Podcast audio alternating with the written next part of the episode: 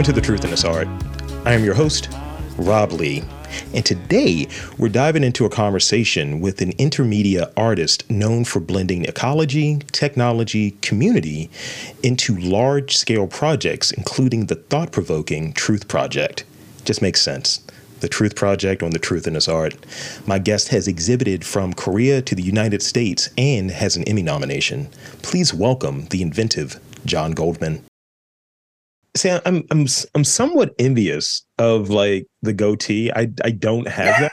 It's just as they say, like I tried. I so so let me give you this this. You're just like my son. My son's got the same beard as you, and I'm like, I nothing grows here. That's what my brother has. That's why it's like that. And I didn't like the mustache because after a while, you know the idea of you're saving food for later, right? So that's good. That's good. My um we, me and I, I did a surprise trip and I took my partner a few weeks ago to see Beyonce. And oh uh, yeah, so did my daughter, and she got COVID. Oh no! Yeah. hate to yeah, hate to see it. Is, is everything all right? Because uh, yeah, she's fine. She walked around at my house while her daughter was like with my wife, and so you know, grand grandchildren yeah, so so so doing it, I was like, all right, I'm usually wearing Carhartt and dirty track pants. Let me spruce it up a bit. So I trimmed down my beard to like almost like just oh, nothing, oh, like the George Michael flavor, like five o'clock shadow. And then I get there and I was like, all right, I need to be more of a recluse because somebody, you know, people try to test you sometimes. I was like, oh, hey, you look like you're a pushover. And I was like, I bet if I had my beard, you wouldn't think that. that was that was pretty much my energy. Well, as soon as I could grow a beard, I did. Mm-hmm. I mean, that was like forty years ago. I mean, but here, but here's the other thing, though. Like, yeah.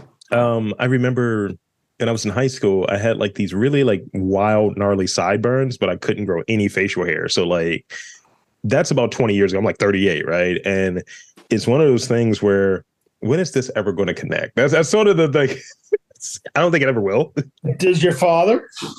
Um, he could not grow a strong beard. Uh, he's never been uh, a beard guy. Um, but my brother. I mean, I saw my old man with a beard once, and it was red. So mine was first red when I started too. But I, I you know, this is this is the the true sign the true sign of geezerhood, ZZ Topism, and, and and, and, a real love of Dr. John. What can I tell you? Nice, nice, nice. anything the anything that comes out of the meters, you know, it's all good. I love it. So let me give you as I'm over here sweating because it's super hot in Baltimore. Um, oh, is it? Yeah, it's and, and 110. It's not that bad. It's not that bad, but it's it's just super humid. It's probably like 90 something, but it's oh, just really humid. I, I could never I could never live there. I could I grew up in Philadelphia, so I, ah. That's why I live on the Cape. Are you kidding? I see. I travel up to Philly, and I've been trying to like get into that scene a bit more. Um, because mm-hmm. really, really, what happens is because I see a lot of similarities between Baltimore and Philly, and yeah. you know, I try to go up there, and I did like a month worth of interviews. Like literally, I put out one per day, or nearly one per day. Yeah, I saw. I saw. So I'm planning on going back up and doing more. Black Star Film Festival reached out, and I did some interviews for them, and so that's that's cool, but it's it's still one of those things of when you talk to people, and I had a lot of conversation about that today about sort of funding because I this is an unfunded project, and I'm at this stage where it's funding. Cool. Uh, yeah, um, and who doesn't? Yeah, and you know, then sort of the thing is, I you know get all of this sort of, hey, Rob, we love you what you do, and these different institutions or organizations will reach out because I can get to the people they can't t- get to. But then when it comes around, it's like, oh yeah, we got we we don't really have the funding for this and so on. And oh wait a minute, whoa yeah. whoa whoa, uh huh. You see my skin color? You see my age? Forget it. This is, I you know, I grew up in Philadelphia going to Quaker school, so it was all about equality. Mm-hmm. So, I mean, my my bottom line is, you, it's impossible to get traction. It's very hard, and you only can do it by one thing. and that's perseverance. It just you have to do it for, and almost. Okay, I have a great friend who is a, one of the best artists that I know, and I know a lot of artists. He's 72. He's dying of um, stomach cancer. I mean, um, bladder cancer. Uh, but he's still working, and we he's building a plane, a biplane. I help. I'm still helping him build this biplane, which will use a computer, uh, a, a, robot to both steer it and to disperse a genetically modified liquid that will temporarily change the color of what he sprays. So oh. he's basically painting with a biplane, a bi- painting with a biplane glider. um, he's got a peg leg. He's a character. Um, and he he's always telling me, Jonathan, forget about the money. Just do the work. Yeah. Now, this guy has really um, you know, he pioneered bio art, art about biology, yeah. art, art using biology.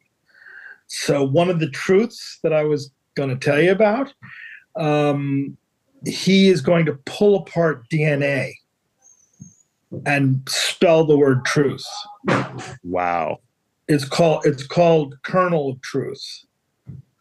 Um, there's two of those that I'm working on on a nanoscale mm-hmm. at MIT Nano Lab. Okay. Um, one of which is called Grain of Truth, which uses silica. Uh, and it and it does it with a scanning electron mi- microscope, and so the word truth will be written onto that piece of silicon yeah. at a nano at a nanometer wide. And the other is uh, the kernel of truth, which is taking actually taking apart DNA. Yeah. The nucleotides, you know, you've seen the nucleotides, they go like this, right? Yeah. But when you pull them apart, you can make them in an outline of the word. Got it. It's, yeah. It's fucking cool. Anyway, so he's going to tell me how to do that, and we're working on that. So hopefully he's his surgery for removing his bladder isn't until October, so hopefully we can get something done between that and my son's wedding. It's all good. but um, I got a lot of I got a lot of stuff going on. It's all crazy, but um, it's really I, I get it. I mean, ever since Reagan, we have struggled so hard to get money for the arts. It's been a real uphill battle because in this country we really do not understand the value of cultural uh, uh, of, of, of culture we don't prioritize it we don't we barely teach it. We if we teach it sometimes we teach it poorly. Yeah.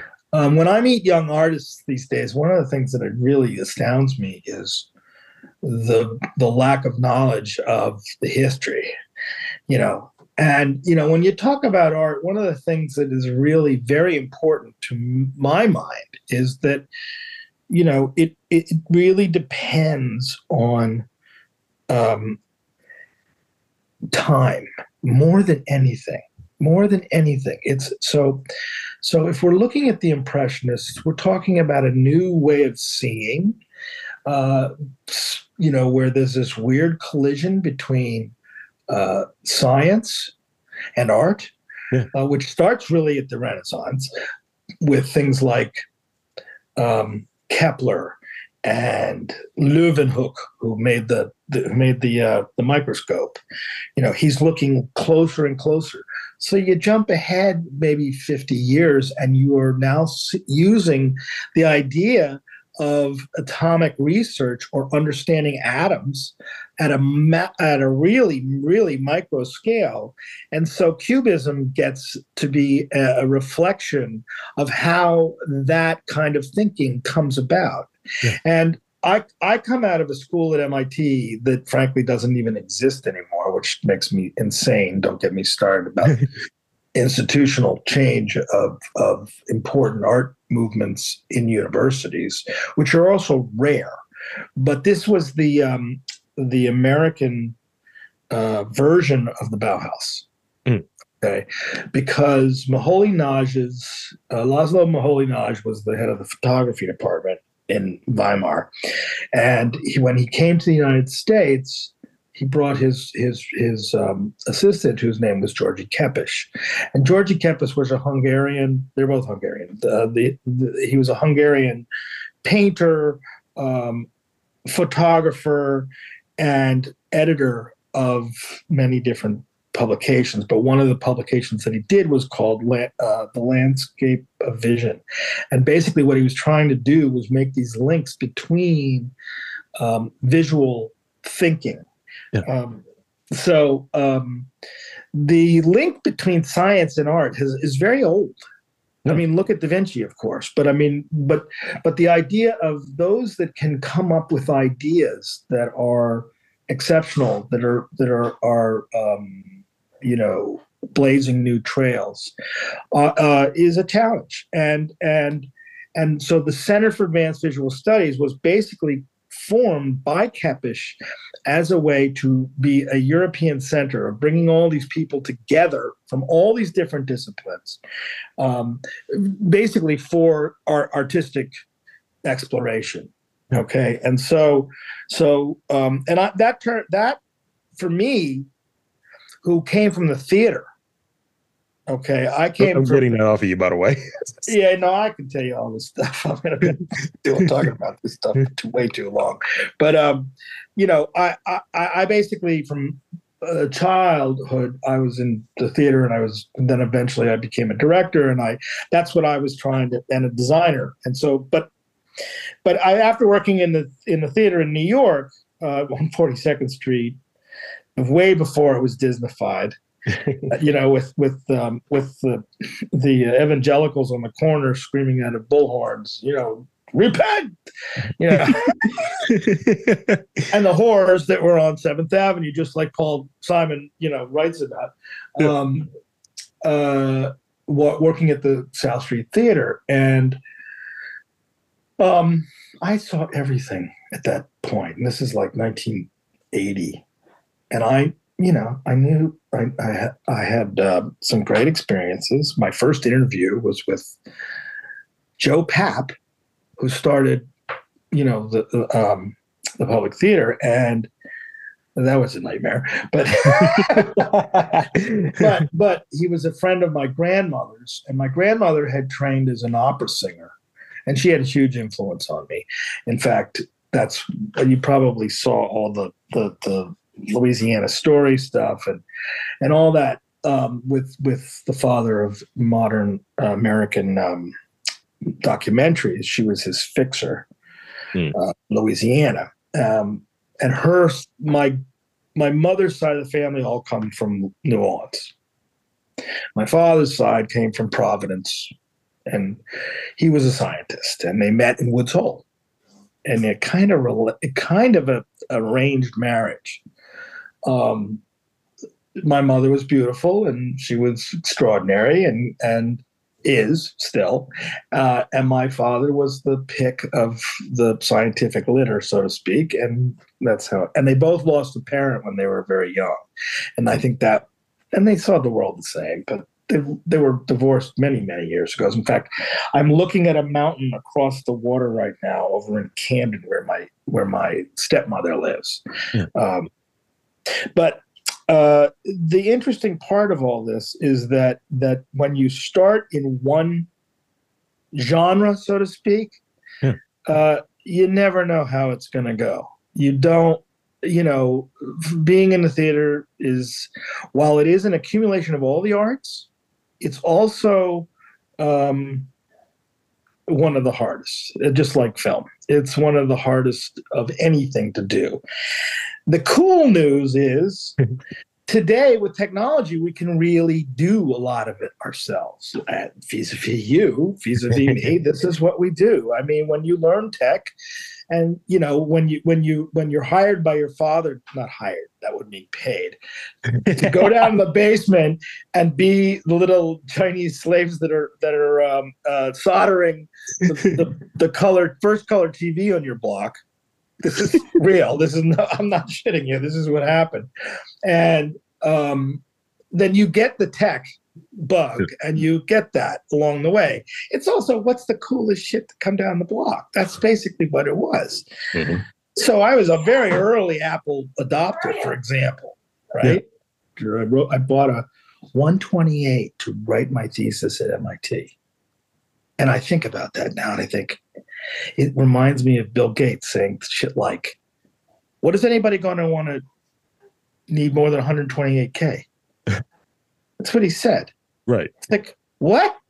anyway, so I, and I and I and I remember making early artworks on that little monitor that was about this big. I still have one actually, and, and you know, um, it was all dot matrix. But we would also do wild and crazy things like carved stone. This was also with Joe Davis. Carved stone in in Milwaukee from Cambridge, using a laser car, losing a laser in, in Milwaukee and scaling this whole thing. So, I mean, it's just it's just fascinating that that we get this kind of um, thinking if we're made aware of it. Okay, so when I say like the Leeuwenhoek stuff, you know, and how we see, this is stuff that still gets regurgitated. People like um, David um, Hockney, mm-hmm. who several years ago wrote the book trying to discuss how Vermeer painted with optics. Now, the optics were happening at the same time mm-hmm. as Leeuwenhoek was developing. I mean, to have glasses in the in the Renaissance may explain why all of a sudden we're painting in three dimensions. I mean, think about it. Giotto okay, you're just looking at me, you're looking at all the people standing next to me, but they're all on the two dimensional plane.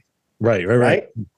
Right. So so that but then you get Caravaggio who looks like he's got a fucking camera. I mean, beautiful. so he's one of my absolute favorites, as as is Manet. You know, Manet makes the next leap, which is to say, I'm not going to use um, this is in the in the birth of the birth this is the birth of realism he's not going to use actors or models to stand for the paintings. He's going to get real people at the burial site when he paints the burial at ornans oh. and that all of that and the and the key to that as a piece of art of art history is is obvious in terms of the ability to render things very very well um, and this is stuff that I learned at the Academy in Philadelphia. Well, we called it the Academy then, but now it's called the PAFA, Pennsylvania, Pennsylvania Academy of Fine Arts, which is the oldest art school and the oldest museum in the country. And it was a block away from where I went to kindergarten to 12th grade in what some argue to be the oldest private school in the country. It's a Quaker school. This has nothing to do with Quakerism, although although the two things that I do belong to is I go to a Quaker meeting, which is that Quaker meeting, um, and then is this is the temple that I belong to, um, mostly for my wife. Uh, but I do it because I really like the rabbi. He's a nice guy. But anyway, I'm not religious. Um, I do. I do. My religion is creative thought, creative output, and that's where I spend most of my time. But so, the money part of it is really corrupted everything, yeah. and it is really, I think, it is really fucked it all up, and it's gotten to be such a per, almost perverse um, place so that the Damien Hirsts of the world can make, um, you know, crystal encrusted skulls or, you know, uh, uh, uh, which is for the money. Yeah. Or, or Jeff Koons, who actually contracted us back in the day when I when when my wife and I had Goldman Arts when we were making large scale inflatable sculptures. Um, because he wanted us to make these balloons, but he really wanted them made out of a permanent material. And the whole point why I was making inflatable stuff is because I was embracing this ephemeral thing.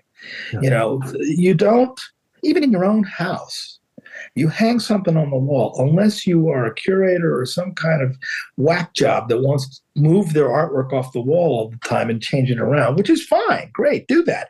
But I'm saying to you that that hanging stuff on a wall, um, you know, you, you you don't see it after a while, Mhm. Becomes- right? You get what's- you what's the thing nerd that- to it.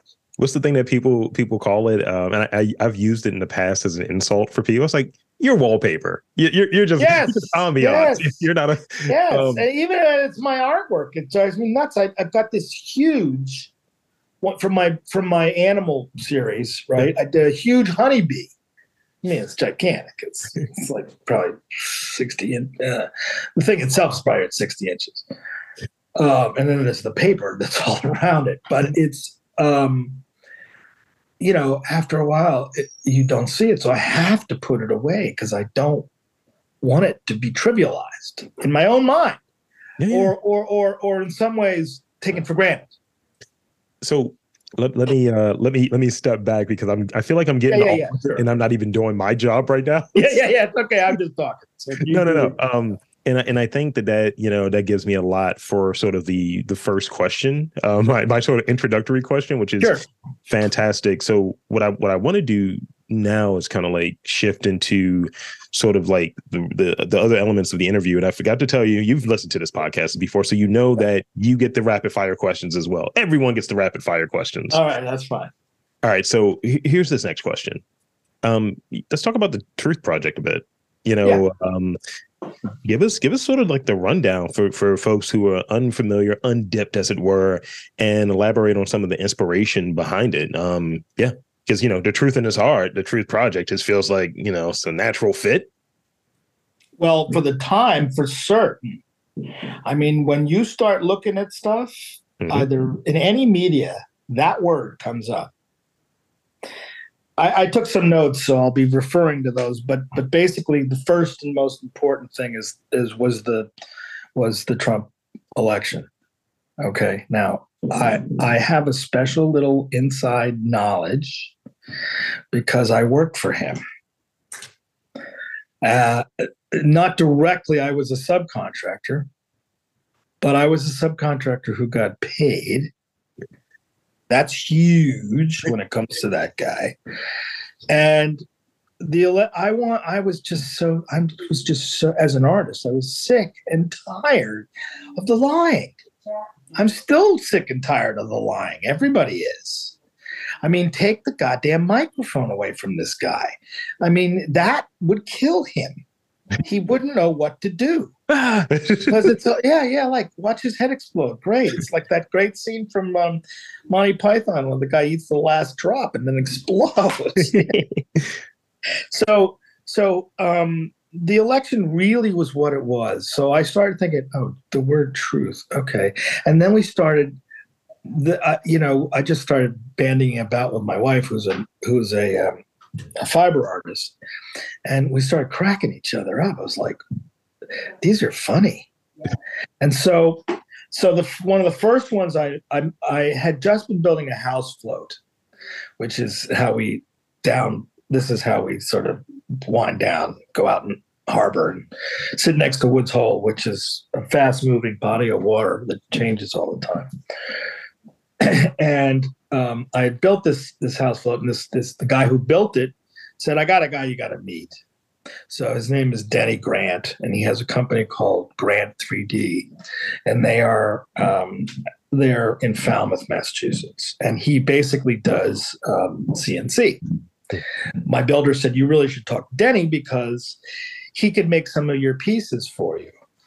And uh, the Truth Project, I mean, Truth Project, not the Truth, Truth Project, is uh, really about the word trying to get people to be provocatively engaged.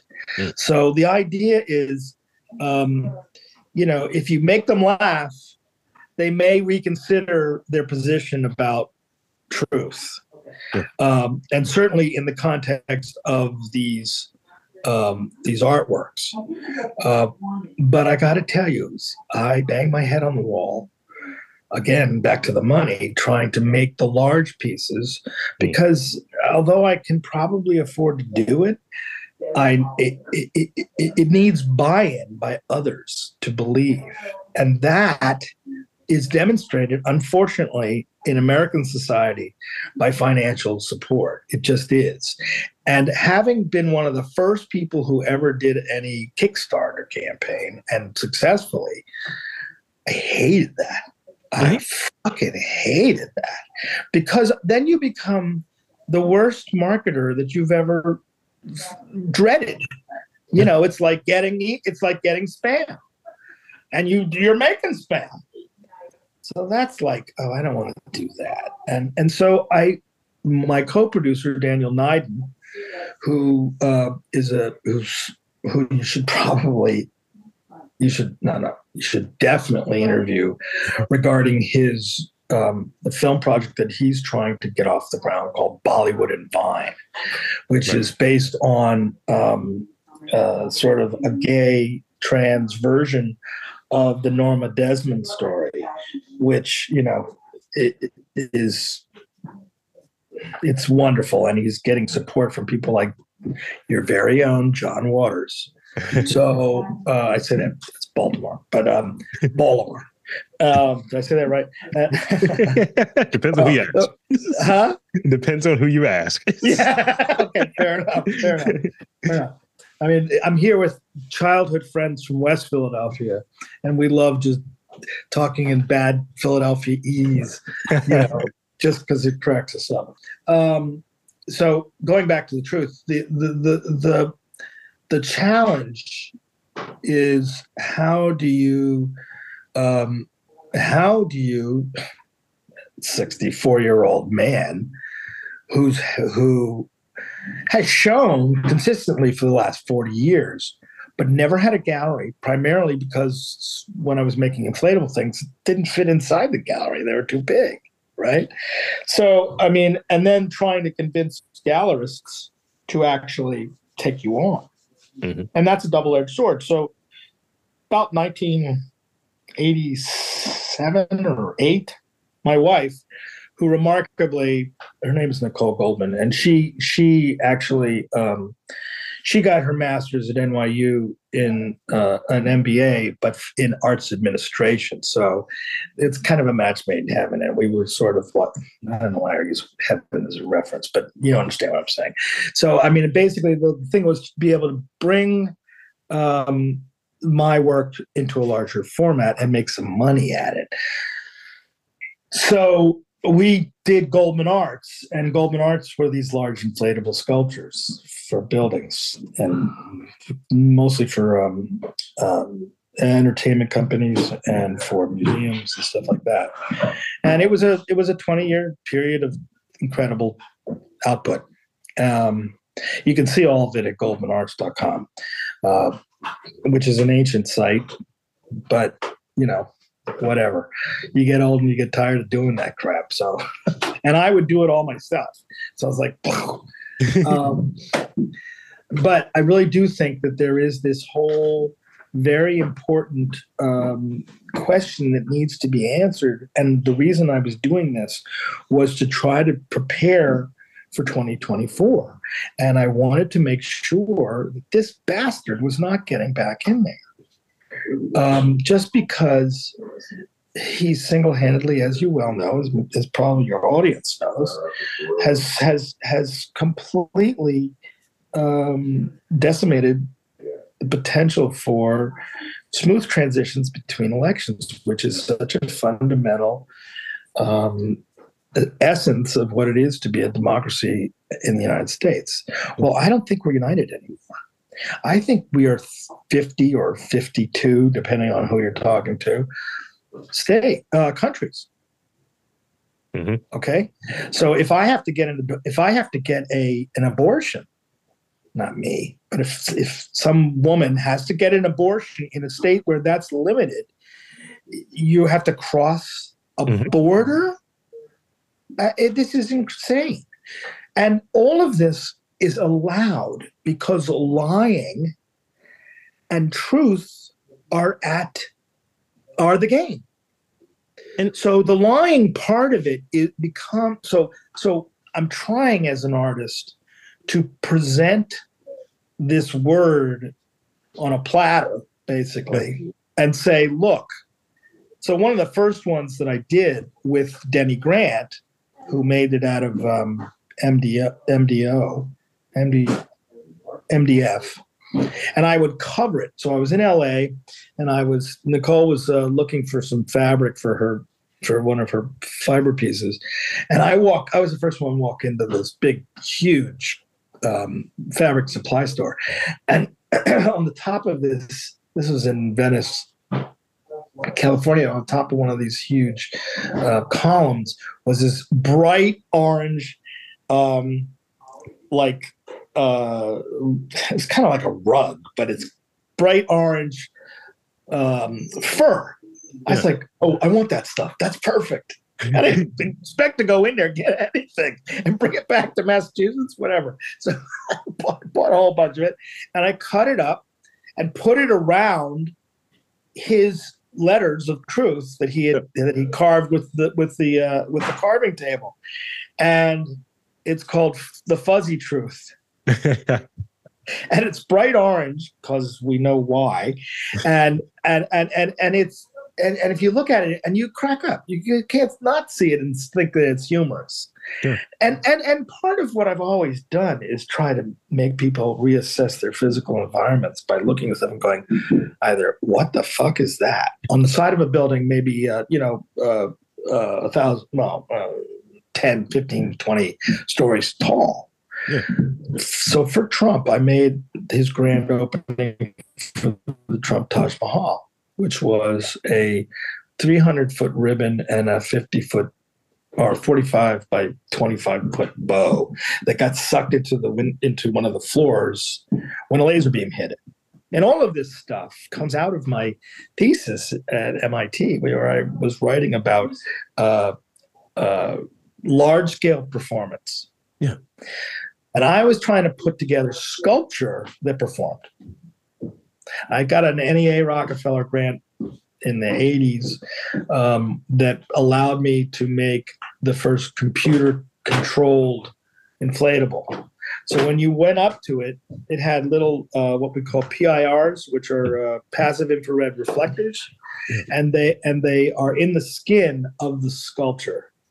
So basically, when you go into uh, anybody's house that has those little um, alarms yeah. in there.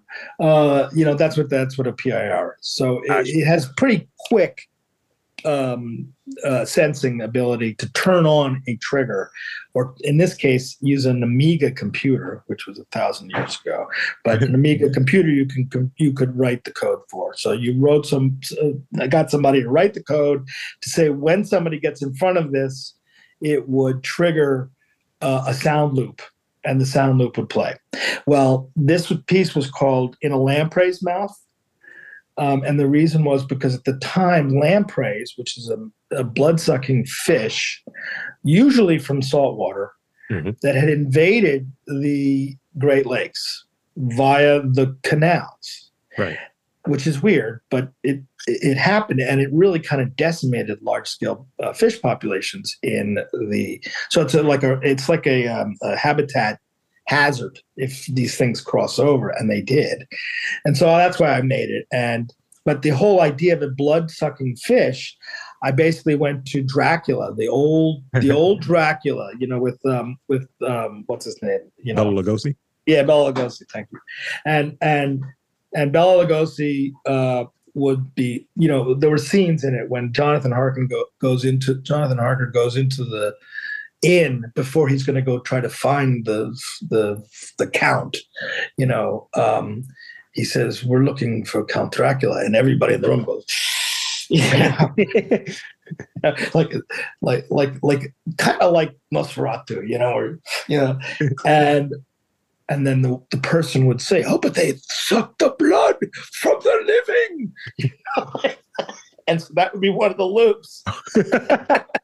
That's great. And the thing was, I was trying to make a commentary yeah. about um, blood sucking in a technological way, hmm. and actually, what I I didn't wouldn't you know think about this like 25 30 years later that it was pretty prescient because AI, our fears now, and our fears of Big Brother, and Mr. Musk with his with his uh, Starlink system that covers every inch of everything, and technology. You know, it, as somebody who is worked in technology as an artist for many years, I'm suspect because I even though I use AI for hmm. ideational purposes, uh, it's great that way. The larger uh, enunciation through log uh, through uh, algorithms w- will be very penurious over time, not necessarily positive. And one of my friends here, Billy Lair, whose house this is, he he he uh, was talking about DDoS, which is I forget the exact um, um, what the acronym stands for, but bots are now thinking. Well, well, well, the game theory behind thinking about it is about how do you defend yourself from these things. This is like strategic thinking, and and I'm not sure how to address that particularly as an artist. Although I think I was making commentary on that when I made in a lamprey's mouth, hmm. because um, you know it was it was trying to make some kind of statement that you know be careful what you wish for. You're you know you, you know it may be easier for you, but when I see a whole generation looking at the Black Mirror I I get really concerned. I get really concerned. And I've been talking about this recently with a lot of folks. You know, when we were kids, home economics hmm. was thought of as a complete bullshit waste of time. And now I'm thinking, oh no, it's not. because there's so many things that I know, not because of being in the kitchen, but but, but because uh, or, or knowing how to make my own bed. But finances, yep. they don't teach you that. They don't teach you how to die. Well, that's that's one of the things, though. You like, know, you know, I have I have these conversations with with folks who have you, and you know, I I wanted to be an artist when I was younger, specifically in comics, right? And um, oh, yeah. sketcher, illustrate all of that stuff, and yeah. you know, we got to the stage where it's just like, you know, consulting with my parents, it's like a business degree makes more sense for you. Let's do that. Let's go after that. So now both of those kind of serve, you know, similar purposes, having sort of this artistic sensibility and interest, in addition to like knowing and having the business savvy to organize something, to write an email properly, to know analytics and marketing and things of that nature. And then you know have these conversations with folks who've recently graduated you know from art school and they're like we don't have any of these skills and then suddenly you have someone with an arts administrative background that has the secret sauce that's going to help you find funding and get that exposure that you know many folks crave. And and, and i'm very you know you mentioned ai i'm very sort of suspect of it you know because of the nature of what i do. Mm-hmm. I'm like, there's so many magic bullets thrown out there of you'll do this to be successful. It's just get it's just driving you to make content. Just sort of on that that thing or what have you.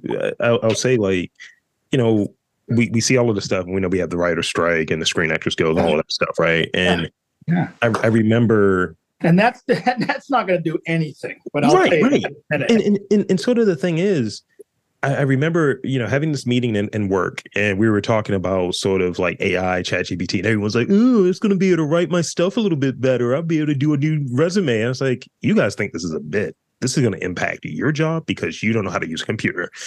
And I'm, I'm thinking through these things, and when I saw that story about James Earl Jones was retiring from being the voice of Darth Vader, but they still have stuff with Darth Vader. I was like, oh, they have enough of this audio that they can stitch a bunch of stuff together. And I was like, that's going to be used. Not cool. and that's, Not that's cool. one of the things. So, you know, in doing all of these podcasts, you know, over 600 at this point, I was like, I'm just yeah. ready for AI Rob to happen, just a prompt to pop up. And I was like, I never said that. I'm just waiting for it. I'm just waiting for it. It'll never happen. But it is, it is sort of one of those things where you never know what can happen. Like before, you know, you and I got on this call, I get a call about some, some you know, from some telemarketer, and I'm like, it could be used for something like this. You know, businesses are getting more and more savvy, and you hear reports, and you you, you and I think that drives a lot of these things. But you you hear reports, you read reports about these this next uh, multi-billion dollar company is going to have two employees and everything else is going to be bots and AI and so on. And folks think it's a bit and it's a joke and they just kind of keep playing into it and it hits these other areas like I know that the sort of digital space, the digital artists, what have you, graphic designers and all, they have to have been impacted. Oh, for sure. And and and and again, I, I'll give you I'll give you Billy's um, contact yeah. But he, you know, he's at he's at MIT and he he specializes in the um, uh, telecom space, and there are malfeasant, um, you know, developers uh, who obviously make malware, but they're also you know they're liber- they may be libertarian in their thinking where they want to tear shit down and start over again. And frankly these societally ending things that come from uh, tech that have no laws where tech in the course of my lifetime in the course of time that i spent a lot of time in silicon valley doing work you know the they are um, not necessarily thinking any differently than the get rich quick scheme. Mm-hmm. And the bottom line that I've learned, if I've learned anything over the past four years, is you the only way to get there is work. Art is work. Thank so, you. Thank you for saying that. so, you know, and it's not necessarily easy work. So when I see all this stuff, and that's what it is, it's filler. You can call it wallpaper. I call it filler. uh, you know, like everybody and their brother and saying, "See what I did? Aren't I talented?" I mean, is this about your ego or is this about trying to add something new that wasn't there before. Okay. So one of the guys that I studied with was named Otto Piene. He died about five years ago. Um, he was German, and it was through him that I learned about the ideas of what he had come up with called sky art. It was a whole medium that basically was talking about everything having to do with the sky, from telecommunications to actual physical artworks like inflatable things in in in in the sky. It, it talked about space art. It talked about um, you know uh, long distance tele, telecommunications events, all that kind of stuff. And it's a different way. It's a new way. And he came out of Germany he was a brown shirter, which meant that he was a Nazi as a child, because at the end of the war, they grabbed any warm body that they could and shoved a weapon in his hand. Okay. And he was a he was he studied philosophy a lot in, when he was coming up, but his whole career, basically as an artist, was to try to um, make peaceful use of the sky right? Hmm. Because his idea of seeing the sky was, uh, you know, explosions and death and destruction and all that kind of crap. Um, the same was true of uh, Aldo Tambellini, who was another friend of mine, who who was the father of video art. He was in his little. At one point, he was growing up in in um, Italy.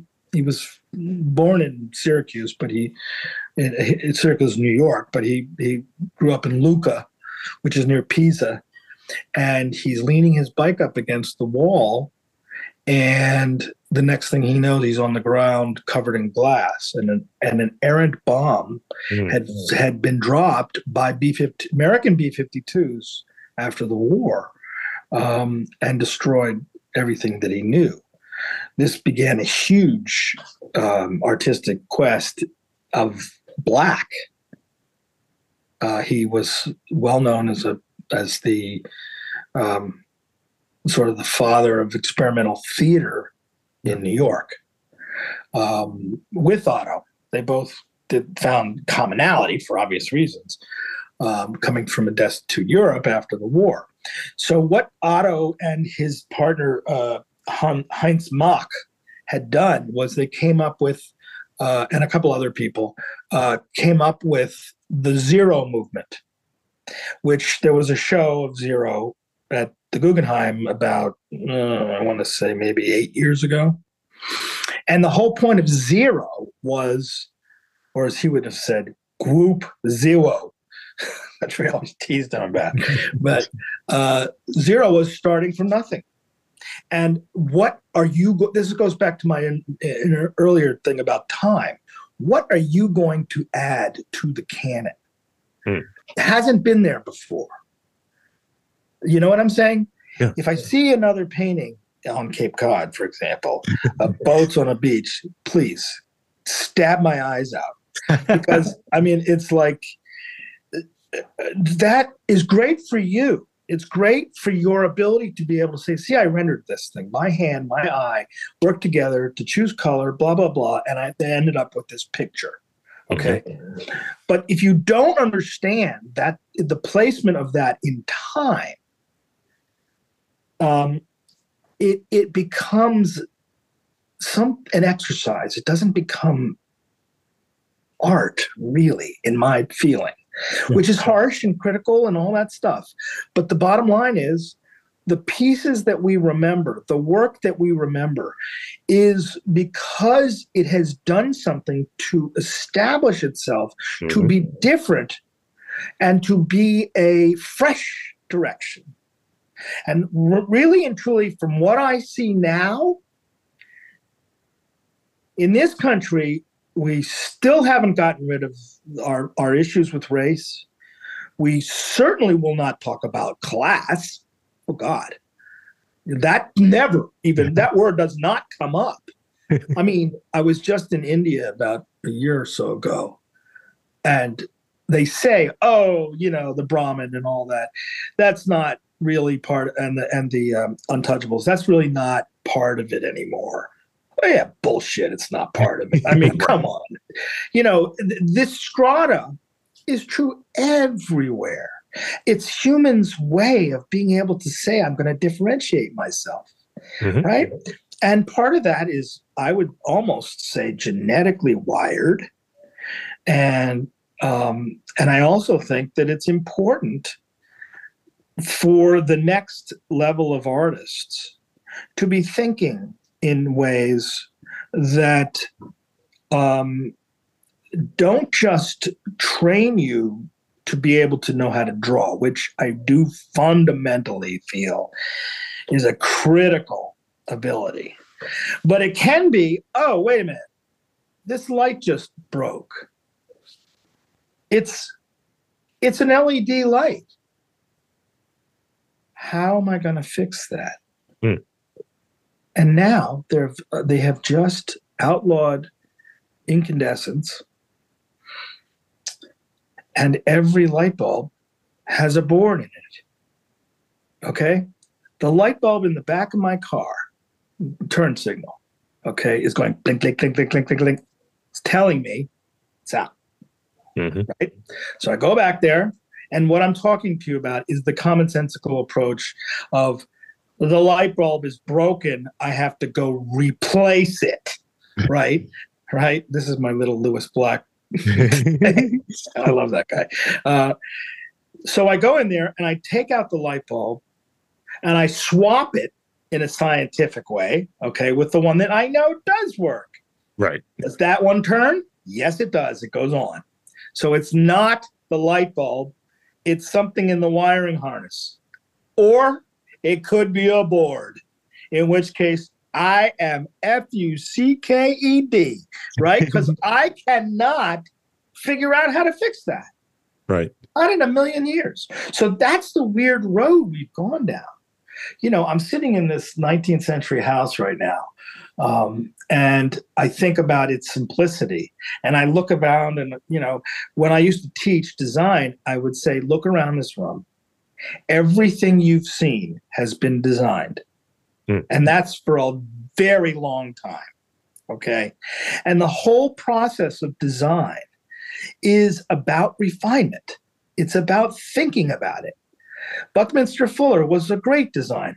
He called himself a comprehensive, uh, uh, uh, he called himself a comprehensive design scientist. Not an architect like most people think he was. He was really just a mathematician.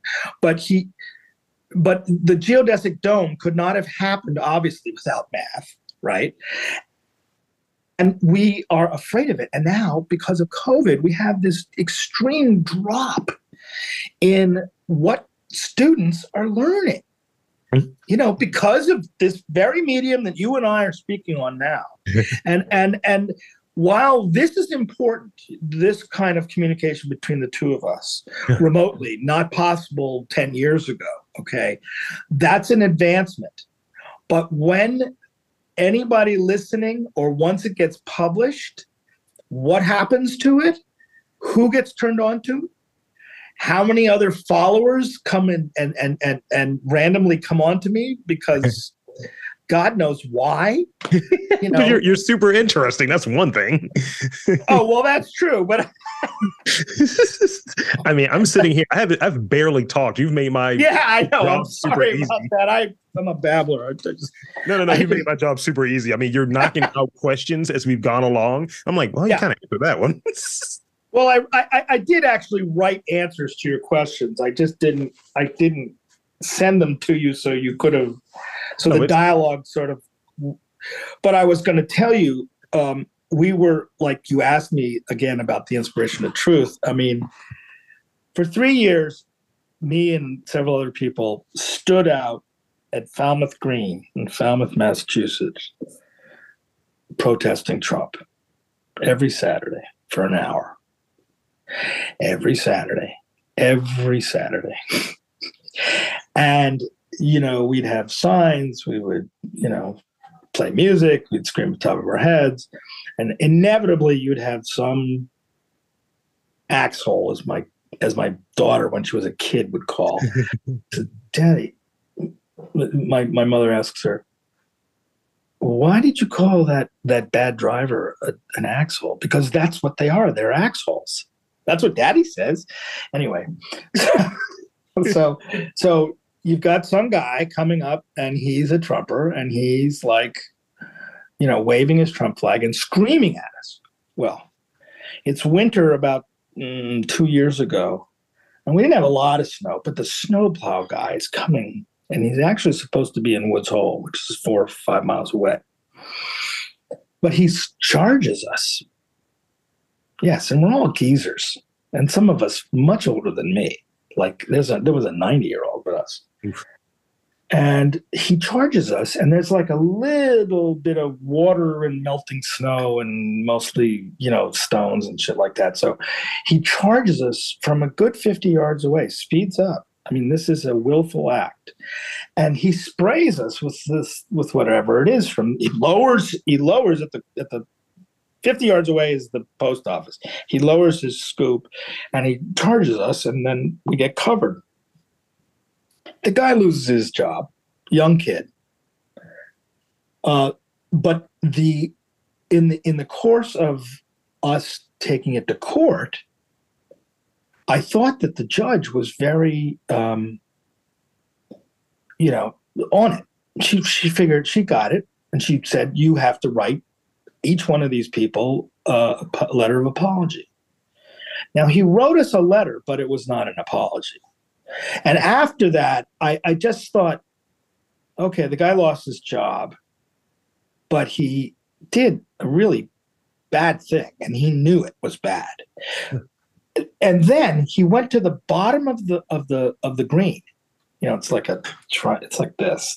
And he drives around like this and he's down here and he waits and we're all watching him getting our cameras out and he comes back and he does it a second time so not only is it willful yeah. it's willful with malice of intent okay i'm getting into the legal side of it only to say that i think she dropped the ball and and that leads me again to truthfulness this guy's lying he's right. not he gets away with it and somehow the justice angle of this drops the ball. What are we doing? Hmm. So, I mean, it's not, nobody died. If somebody had had a heart attack, then it would have been a legally challengeable position and we could have probably done worse to this poor kid. But my point is this what is it that makes this guy think that he, he sees these people who are protesting and he thinks, oh, these faggots or whatever his craziness is. And he goes and he does this action, which is just heinous. And I don't really have an answer to that because there's always a bunch of wackos and always going to be crazies and people who have guns, you know, for hunting anything with a AR-15. This is nuts. This is just crazy. So one of the truths, I don't know if you saw it, but it's the whole truth which is truth with bullet holes. When are we going to deal with that? I mean, there's truth behind that. People die. Right. And they don't, and then the adjudication that comes to that the other end of it, when anybody walks, it's just, I just don't get it. I don't really want to pay for somebody's life in prison, but I don't want them killed. It's not right. going to get the other person back. We all know that. So these conundrums are what I wrestle with as an artist. What I try to think about how can I do something that will draw attention? Um, it's kind of like a combination of advertising mm-hmm. and, uh, or at least using the tricks of the advertising trade as a, and I'm not talking about billboards because I think that that has become um, kind of a uh, flash in the pan kind of draw as something for for presenting organizations to say that we can show your work. Yeah. Um, you know, and, and, it's something close to those uh, formerly abusive places that say, "Oh, but you're going to get so much exposure." Oh my gosh! I want to just like walk away. That's that's that's that's sort of the thing where you know I had a, I had a meeting today uh, about it, and you know I, I call it a shotgun meeting you know, where I'm I'm I'm here. I'm thinking like, oh, okay, this is what I have to offer. We're on the same page. Let's talk it through. This could be a collaboration, a partnership. And it was somehow a different tone. And this this meeting's been pushed back a couple of times. And I'm like, okay, so why does this feel like I'm auditioning? I don't need to audition, you know. And and and I say that with all the ego and stank attached to it. It's just like, you know, I've been doing this podcast and you know, for four years or, you know, over mm-hmm. four years at this point. But I've been a podcaster for nearly 15. So it's not mm-hmm. like I'm one of these, as, as the the 90s would say, one of these new jacks. But I, yeah, I've, yeah, I've been around for a while in it. And, you know, going to it, just sort of that, I think that correlation, um, the truth in this art, you know, as a title one, it was kind of a play on something I heard Kevin Smith say in a podcast. And I was like, oh, yeah. okay, super pretentious. I like it. I think it's funny. But also, it really resonated with me because of the Trump thing about talking about Baltimore is just a city with rats. And I'm like, and I'm, and I'm hearing this all the time, right? For pretty much through college. So now almost 20 years, and maybe not, maybe more, of the place that you're from with the people that you love and the people that you care about they aren't good, but we're going to call it something different. Baltimore is a city that is predominantly black. Yes. We, don't show that externally. Yeah, we don't we don't show that externally. That's one of the reasons why I wanted to go to Philly. But we don't yeah. show that externally. We rather show these different elements because it's a little bit more sanitized. And folks that are doing things that are more reflective of the community here, yeah, we'll throw you guys a bone. We'll give you a little exposure here and there, but we're going to underpay you we're going to like under you know represent you and and that's sort of what it is it speaks to sort of the larger thing so my thinking is through interviews i let people say what they want you know it's, it's within a framework i let well, people say what they podcast period and being independent in it there's a lot yes. of these weird dudes that have the same microphone same setups and i'm supposed to believe you know and we're supposed to believe that oh, you guys, you know, got it out the mud. You started from the bottom. It's like, no, you have financial backing. And your message has somebody's nipples hard. So that's what's going to happen. And so me being, you know, relatively independent, little funding here and there, but an independent voice, it's just like, well, I'm going to talk to these people. Well, we don't think they're they're hot. We don't think they're interesting. Well, I do. Well, how are you curating this? The way that I want to. and you know, what comes with it is what comes with it.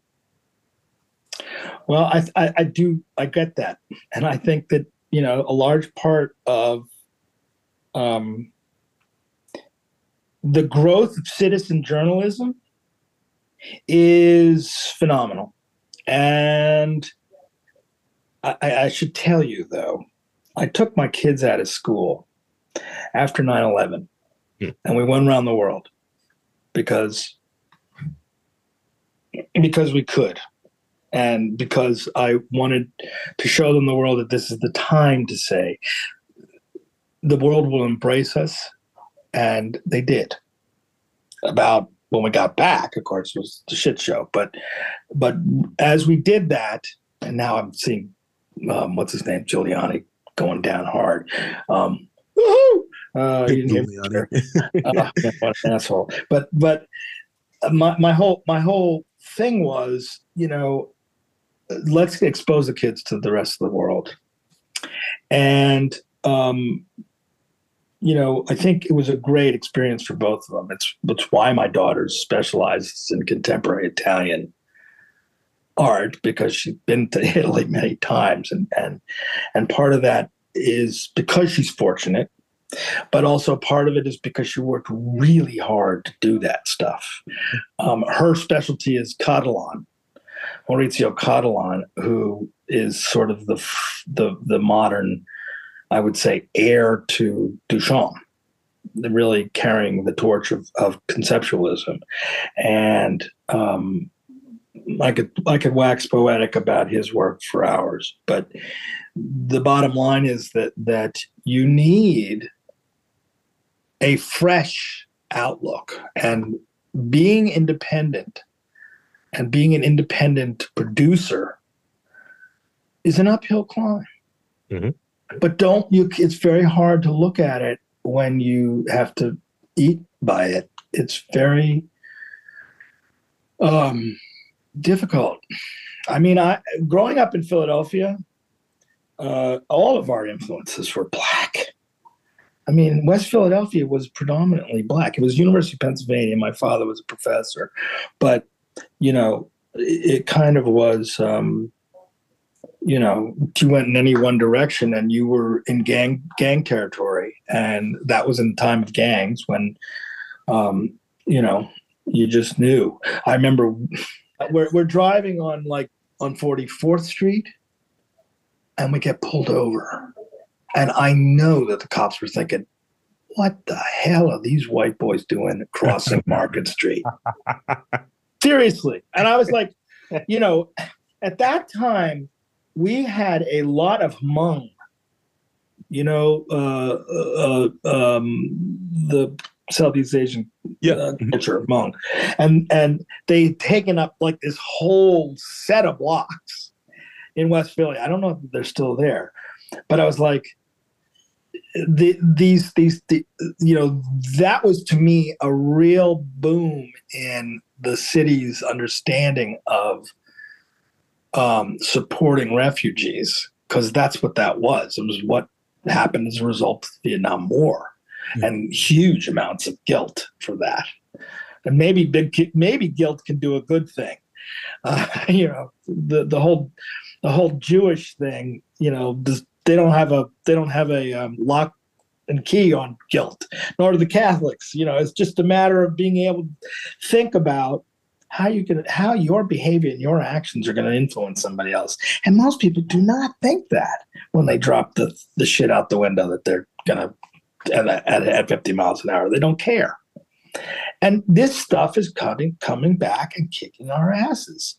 This is why I did another reason why I did Truth, which is the largest piece, which is the one that I was trying to raise money for, which is called Truth Lost at Sea, which um, is about 10 feet tall and 44 feet long the word truth, but it's to be on the water without seeing the platform that it's actually sitting on. So the platform is subsurface, and um, all you see is the word, as if to say you're you're on a boat and you see, what the hell did I just read truth out there? The closest thing that I can come to is is actually Cattelan, who did this piece called La Nona Ora, which is about the Stations of the Cross, I think, among other things. But it's it's for the Polish Biennale, the first Polish Biennale, curated by a Jewish uh, curator who gets fired. But um, it's a piece of this of you know he does everything in effigy, so it's all like these uh, museum, that wax museum quality images and this was of the pope of the polish pope and he's in all the the vestments and the crook and the little booties and on the trail of his vestments is a meteor that has crashed through the skylight. So you think about this and you go what is he saying here? Is he saying that you know god like zeus is like going that motherfucker boom you know? Right? because because uh, you know the arbitrary nature of the of religion as a concept or it, which the evangelicals cling to i heard a story today by one of my old friends here who's talking about one of his buddies who became a brigadier general which is like a baby general. I, I learned today, and um, one of the things that this guy did uh, was, um, you know, uh, amazing stuff with uh, telemetry. I think you know down down in the. I think he was in the um, South Pole, and he was Murdo. You know, um, why was I telling you that? space, the final frontier. um, I lost my train. It's all good. It's um, all good. So, so let, let me let me reset real quick. Um, yep. yep. I have I have one last sort of like real question I want to ask you. Yeah. I definitely want to hit you with these rapid fire questions too. Yeah, yeah, go ahead. I think you'll have some interesting takes here. Okay. So, um, you know, and, and and I have like it's funny. I have your email open, so I've been peeking back and forth as you've been describing things. Oh, like, yeah, oh, there we go. I so, probably touched on everything I wrote in those things. So, so in it, talk about like, you know, like what's what's like sort of next, like working okay. with you know a lot of diverse like within a diverse projects or what have you and and really being a heady individual like i feel like i've learned like a million things which is great. I can actually act like I'm more interesting right now. Um, but what's next for you? Like, what what are like things? That's that a good question, man. I mean, uh, okay, so I mean, unfortunately, I have friends who are, um, who are in critical places. One is Joe, who I, as I said, I want to help him with his biplane. Um, but that's not a big thing. I just I'll, I will sew the 1896 version. This was built from a um, 1896 set of plans, like the Wright brothers. Yeah. So he went and he mapped out all the, the actual skins yeah. for the wings, and I'll probably sew those for him. Yeah. But that's not a big deal. I mean, for me, uh, I I, I kind of try to spend my time painting whatever comes into my head or learning from the paint, which means, you know, seeing where the paint leads you. Um, I will tr- still try to pursue the truth. I'm working with Daniel for one another friend who was a major screenwriter yeah. who wrote who wrote a screenplay that you will flip if I told you the name of it. We'll talk off mic. yeah, and uh, he he's had a serious crisis, and so I'm I'm spending a lot of time. And he lives in Al, he lives in California, so it's kind of going back and forth, which is so I've just my my co-producer and I have have now taken on the um, uh, power of attorney to try to deal with that.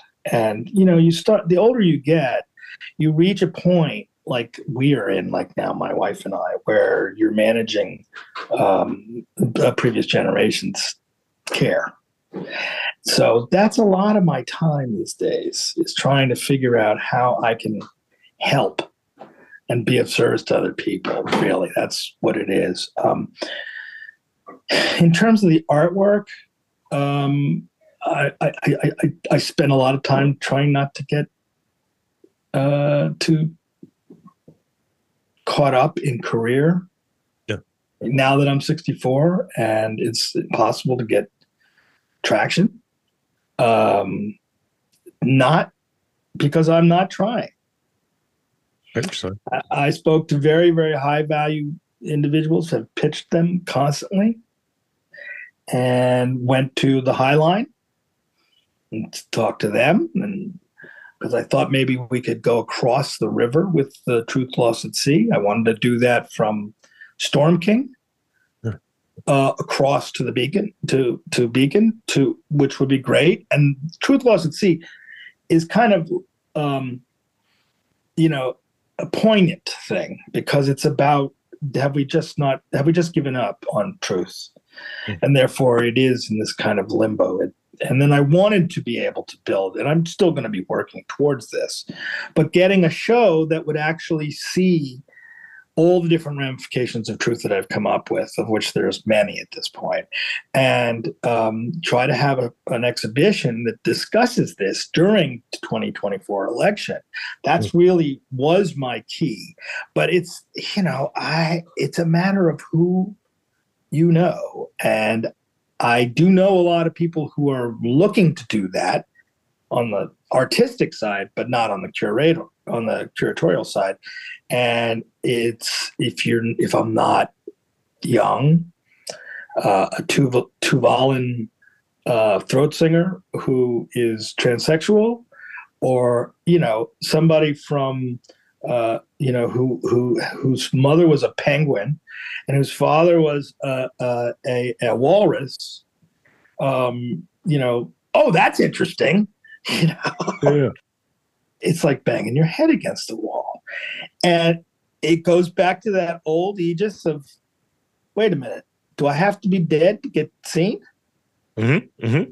And and I'm like, okay, so now what I've been doing of late is something that's really important, and that's about archiving and trying to figure out um, digital asset archives. Uh, I had a Drobo for, for many many years, and now it's it's basically failed.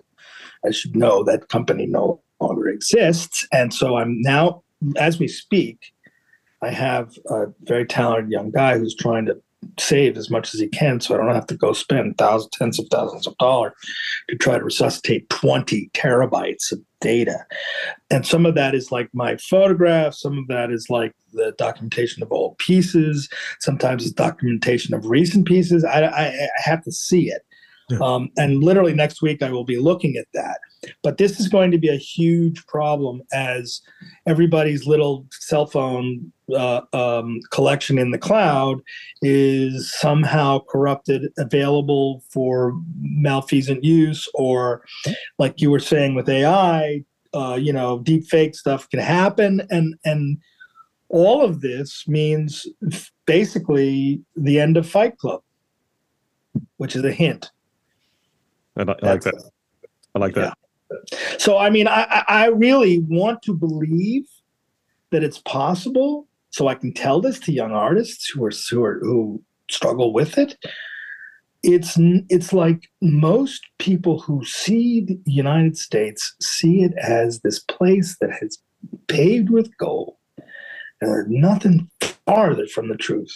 That life is difficult, period, and it doesn't matter what field you are in unless you have a golden spoon in your mouth because you have been to Harvard and you and you went to all the the the, the you know the privileged classes uh, gateways and you um, found a sponsor or something like that and you get in. It's mercurial. It's capricious. It's it's it's and it be, can be meaningless. So Jeff Koons can make these things and make conversations about um, about you know uh, kitsch. Okay, fine. That's a good. That's a worthwhile thing to say, but what is it saying about the time? And it, it only talks about money Mhm. And status, especially on the back page of the New York Times, where you'll see one of his, you know, balloon dogs or something as a feature for the piece of real estate that they're selling. Mhm. This is like selling the color of the painting to match the sofa that it is in front of which That's- not even get to the insulting part of that i'm getting to the par- part that talks about cultural relevance and people do not get that because it is not taught I'll, I'll, throw- I'll throw I'll throw this at you. Like, you know, when I have these conversations with with people who like you can't fake enthusiasm, right? You can't fake interest. And I'm like, you get going, tell me more, feed me more, feed me more, John. And you know, you you have those sort of conversations with people, but when you know, going to what you were you were touching on, it's sort of this other thing that happens of who's the safer option, who's the safer bet, how can we bank on this person? So that's the spot that I'm in. it's And- about risk yeah, and folks don't. And I think you know I've heard different people who I, I kind of dig, who will say like, "We don't do things that are risky here." You hear it all the time when it comes to film. This movie didn't make what we thought it was should make, so we're not going to release it. We don't think this movie's going to be successful, so we're not going to release it. I'd rather the movie come out suck or find its audience or whatever it's going to be. And that's sort of the mm-hmm. thing. It's always a crapshoot. Any of these interviews are crapshoots.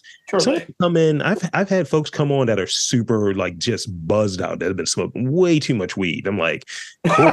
I know I'm prepared. I don't know what you're gonna do, but that's that's sort of what it is. right right right, We right. want these these sort of sure bets. You know, why think- would you do that why would you do that i mean sometimes people get super nervous. I'll I'll say that much. oh i see well that's possible yeah and and and that's fine. And you know, I've I've described this podcast as a version of uh like blind dates. Like you're going like Yeah, I don't know what we're gonna get. right But yeah, it, it is, and I've been kind of heard that Mhm. when i listen as so I mean, like there was a woman who was talking and she was like saying nothing at one point. I was like, "What the fuck does that mean?" I'm not. This is not to diss them or you in any way, but that keeps it fresh. Mhm. And I think I, I- you know, I totally respect that. That's the same thing as I'm saying about zero and and and about trying to understand coming up with something that hasn't been done before. That's uh, it's hard to do that. It's that's why I said art is work, and it's hard work because if you know if you're not just pulling something out of your ass or you're just coming up with something that you think is particularly beautiful Mhm. that's one thing but if you think that it has cultural purpose right Yeah. that takes will Mhm. and the will part of it is increasingly difficult Yeah, that's that's been the um the sort of theme for the day. I've had a few conversations and you know prior to this that really was bringing home that point and you know and and I'll close on this before we get to those rapid fire ones I want to throw to you Mhm. that you know fighter you know I just you know for someone like me and I think a lot of folks it's just like just keep doing the stuff that you're into and and that and that's just what it is um you know That's and what Otto told me. Yeah. He said, "Keep drawing." And so, you know, I I have books and books and books of drawings. I mean, and that's and that's sort of the thing, you know. You just keep doing your thing, and This is where I am. nice. That It's beautiful here. Oh. Uh, this is my friend. This is not my friend. you know, I, I I won't say who that is. Well, it's not. It's not. It's not Billy Lair. It's supposed to be, but but this is. Oh, and but this this I got, and I like this. That's it's great. a thistle. Yeah. Um, I mean, uh, this is him. Better. That's great. So I mean, but the point is, you just keep doing, and that's what I tell everybody: is you really need. Don't. I know it gets discouraging. I mean, I have been turned down for things all the time, Yeah. and but I just got to keep doing it. I mean, you just you don't really when you're an artist, you really don't have a choice about this You because you get you wake up and you're doing this thing or or like um you know you're playing music and when the other person and you play uh, some jazz thing where you're where you're trying to work something out and you both ha- end on the same point you are cracking up. You're thinking it's hilarious. It's hilarious because it's like this weird juxtaposition and you both come to the same place at the same time. It's just fun. Oh yeah. And that's what so the answer to your first question was what i want to be doing is geezering, smoking pot, and being with friends and playing music all the time because that's a great art form. I love it. So yeah. let me hit you with these rapid fire questions. Yeah, uh, go ahead. So, you know, you don't want to overthink these because you know how it goes. You yep. listen. Yep. All right. Um, so I, I see sort of, you know, you've you've exhibited in multiple places, you've traveled, obviously. Mm-hmm. What is the like most inspirational place you've visited? Hands down Bali. Um, when you look at some of your like earlier work, like des- describe like the feeling of like a particular piece like when you think back and you look at it. I hate listening to some of my old episodes. I'm like yo i was not oh yeah yeah yeah, yeah or like okay i used to be funnier you know? It's one of, it's one of well i can I, to, to answer that question i'm going to answer it with the answer to one of the questions you sent me an email, which is how did I get in? How did I start doing this? When was the first? What was the first memory? Yeah. Of this, and and the Philadelphia Museum of Art is where we would go as kids every weekend with my parents, and all and to me and my brother, my middle brother Benjamin is are both painters, and my youngest brother uh, is a is a musician and is a um, do, you know uh, Digital Performer for MIDI Indians? He's sort of an expert at that. They call him up to ask him how the thing works. I'm not kidding, and and so I think that that I think that that exposure to things like Duchamp's Big Glass, you know, uh, are springboards, and you don't know it at the time. You know, for us, my brothers and I, we'd be like, "Fuck this! We want to go out and play." right? But but you do it every weekend and it becomes part of your life and it becomes part of your culture. And you know, every place I go now, whether I was just in Ireland and, and in England, I seek out the cultural things. I go to the museums. I go to the galleries. I go to the theater. You know, if I can see music, we see music, but that's less that's less so because I have specific um, feelings about recorded stuff, and I like it sometimes better than having to be next to somebody that's going to sneeze on me. no, that's that's great. I, I, I do something very similar. I'm looking for there's two things I'm looking for when I get to a place. Where's the coffee? Where's the culture? I'm looking for yeah. like where's the yeah. sort of like queer neighborhood because I know that the food's gonna be fire for one. Two, yeah uh it's going to be like pretty clean uh and it's a nice cross section of different people you know it's, it's it's, interesting. And you know and I, and I say this with all of the you know so, sort of love and respect that's there. And you know and, and the goal is to try to travel more and take more of this on the road because i think this is how you i think that's a good idea. I think that's a very good idea. I, I, I mean uh, this puts me in a very weird position because I have traveled around the world probably three times, and um, I, I, don't think I can do that anymore. Not because of my age, but I don't think that I feel I feel like that's a big carbon problem, and I don't walk around carrying those those issues on my sleeve. But at some point, we have to take responsibility for what we do, and I'm lucky. My kids are lucky. I will still travel, but I will try to not do that. And if I can, if I can take a boat, I'm going to take a boat. Yeah, I hear you. So, so like, like I just spent. We took an eight-hour ferry ride mm-hmm. from Liverpool to Belfast. Hundreds of wind turbines right off of Martha's Vineyard, which is where I live uh, they're putting in the first offshore wind. But the NIMBY response from the parochial parochial side of the town that I live in is insane. You know, like power power lines under the ground radiating something that will give us all leukemia. This is insane. Right. Because you don't know the science. Yeah. If you think you know the science, you're full of shit. I mean, do my own research. yeah. Well, that's the problem. You see, look, the, the problem with the world right now is everybody has an opinion, and I, the older I get, maybe I, the fat, I, I, I joke when I say this about the fascist side of things that I kind of don't think most people should have an opinion, but I certainly wish people would listen more and talk less. I should be the, I should be the first one to be doing that. I talk way too much, as you know. um so you you, you kind of touched on this a, a second ago you were showing me your um for for those with not with the, without the visual you were showing me some of the uh sketches and some of the the paintings you, you were doing in your book uh are you more inclined to be a nighttime creator or a morning creator Good question. Nighttime. I dig it so this is the last one this is the last one i gotta know it because I, I i'm picking up some sensibilities i feel like there's the air sign vibe there i don't know if you're an aquarius but i'm feeling that I vibe am. I Same. am. same gang Probably. Yeah, hell yeah, let's bang it. Yeah. um, what is your January 26th. 20, 20th? There you go. Yeah, I'm right down the cusp. Just, but uh, yeah. what is your what is your go to snack? It doesn't have to be you know healthy. It just has to be good. What is your Snack? Yeah, Well, as a diabetic, uh, fruit. Okay.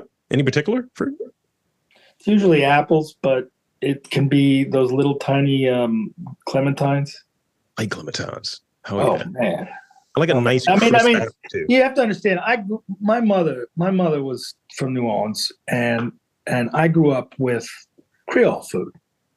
So I grew up with red beans and rice, Mm. and jambalaya, and and grillades and grits, and you know that kind of stuff. So it, so I always the spiciness and my and the, and between her and my wife, there's there's a restaurant that it could be Michelin five star. Yeah, um, my mom's pre-diabetic. My dad's got yeah? the, the high the high blood pressure, what have you. So it's just like, yeah, here, yeah. here's, here's are everything. they from are they from from Baltimore too? Yes. Ah. I, I I will say this. I'll throw this out there because I think you'll appreciate it. I may relocate to New Orleans. I've been six times. Really? That's my second favorite city outside of Baltimore. Damn Skippy. Of New Orleans, and uh, I already have a New Orleans alias. Everything Robert Delacroix. Well, make sure you keep in touch with me because I've my grandfather was the youngest of ten brothers and sisters, so I have a fucking huge family there. Oh yeah! And they were part of the cultural. My grandmother started the orchestra. Wow.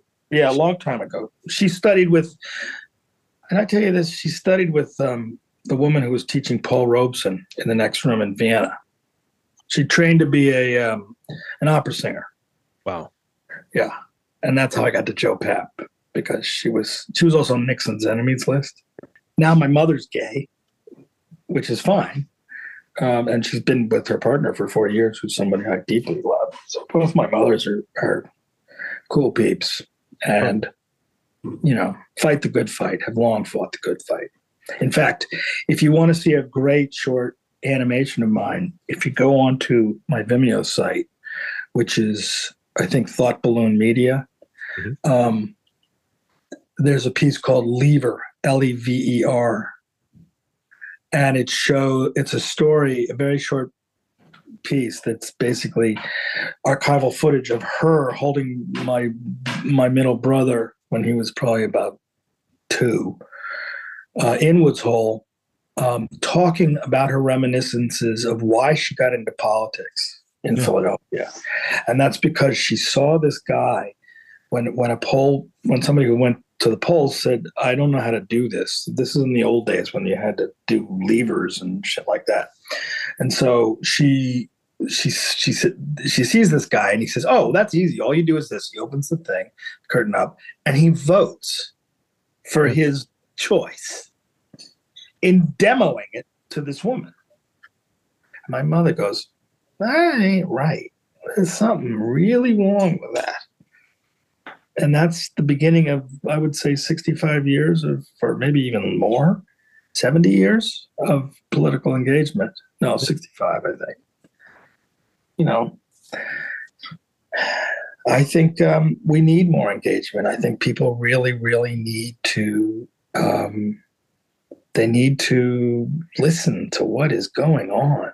I just, you know, I just don't. I mean, the last couple days because I've been up here and sort of out of touch. The whole thing with Trump, um, we're ready for the perp walk, and we're really ready for the champagne because that bastard has to go away for so many reasons.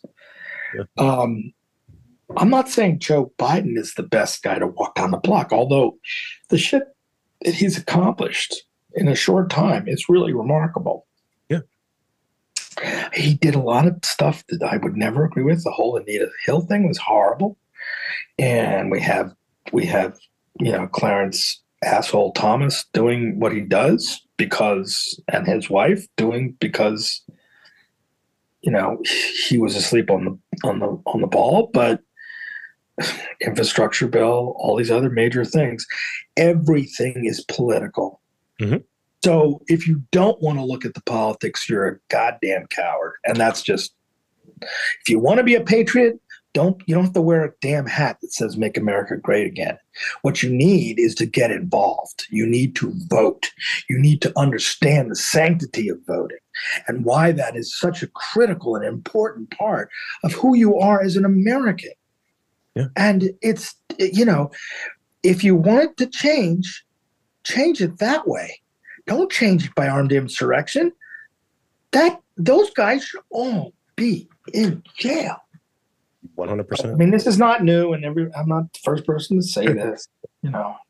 No, but um, and I tell you, as an artist, being political and yeah. having the graphic still skills is really an endurance test more than anything. It's an endurance test. How do you how do you sustain over that amount of time? You know, I used to ask my mother. I said, "Don't you get tired of protesting this shit?" she's got this thing, the brand, the Granny Brigade. And now that I'm a grandfather, I'm like, oh, can I join? anyway. But yeah, um, let me let me close out here. Um, yeah. This is this has been you know wonderful, and you know, I want to again thank you for for taking the time to chat with me. This has been um, just eye opening and just a lot. It's been great. Um, and I want to invite. It's always good to talk to another Aquarius, by the way. Uh, I, would, I want to invite and encourage you to share with the folks uh, where they can check out your work, um, social media, website, in these final moments. The floor is yours. Oh, okay. Well, uh, here I got. I have a. Li- I mean, I, I think because it's um, because it's a podcast, there should. Do you, put in? Um, I'll put it in the show notes as well. Okay, because I think that's really the best way to do it because the things get too long. But I mean, I the, I can just tell you that if you are on Instagram, that's really where I post most live stuff. And these days, actually, I've been playing music on Sundays. Um, all the kids call me Django, so I it's like Django performs. You know, Django paints, Django sculpts, all these kinds of things. So so, I mean, that's really sort of my life these days. I don't do Facebook anymore because I think it's both for geezers and for just keeping up with your high school chums. Um, but uh, in terms of you know Vimeo, it's uh, Thought Balloon Media, and that's a lot of work, which includes a great piece, which I wish more people would see, which is called Occupy Santa. And the story behind it's all it's a it's a great little piece. It basically says I'm I'm I'm giving away all these um, inflatable costumes, and I just give them to strangers who don't necessarily know each other, and then you make in in you make instant community. So it's kind of like how do you make community as an art form? Again, this is about trying to come up with something that's not been done before and trying to make artwork that is fresh and not a repeat. And that's a challenge. It's a real challenge. So that's the best that I know. And there you have it, folks. I want to again thank Jon Goldman for coming on to the podcast and sharing a bit of his journey with us. And I'm Rob Lee for Jon Goldman, saying that there's art, culture, and community in and around your neck of the woods. You've just got to look for it. Música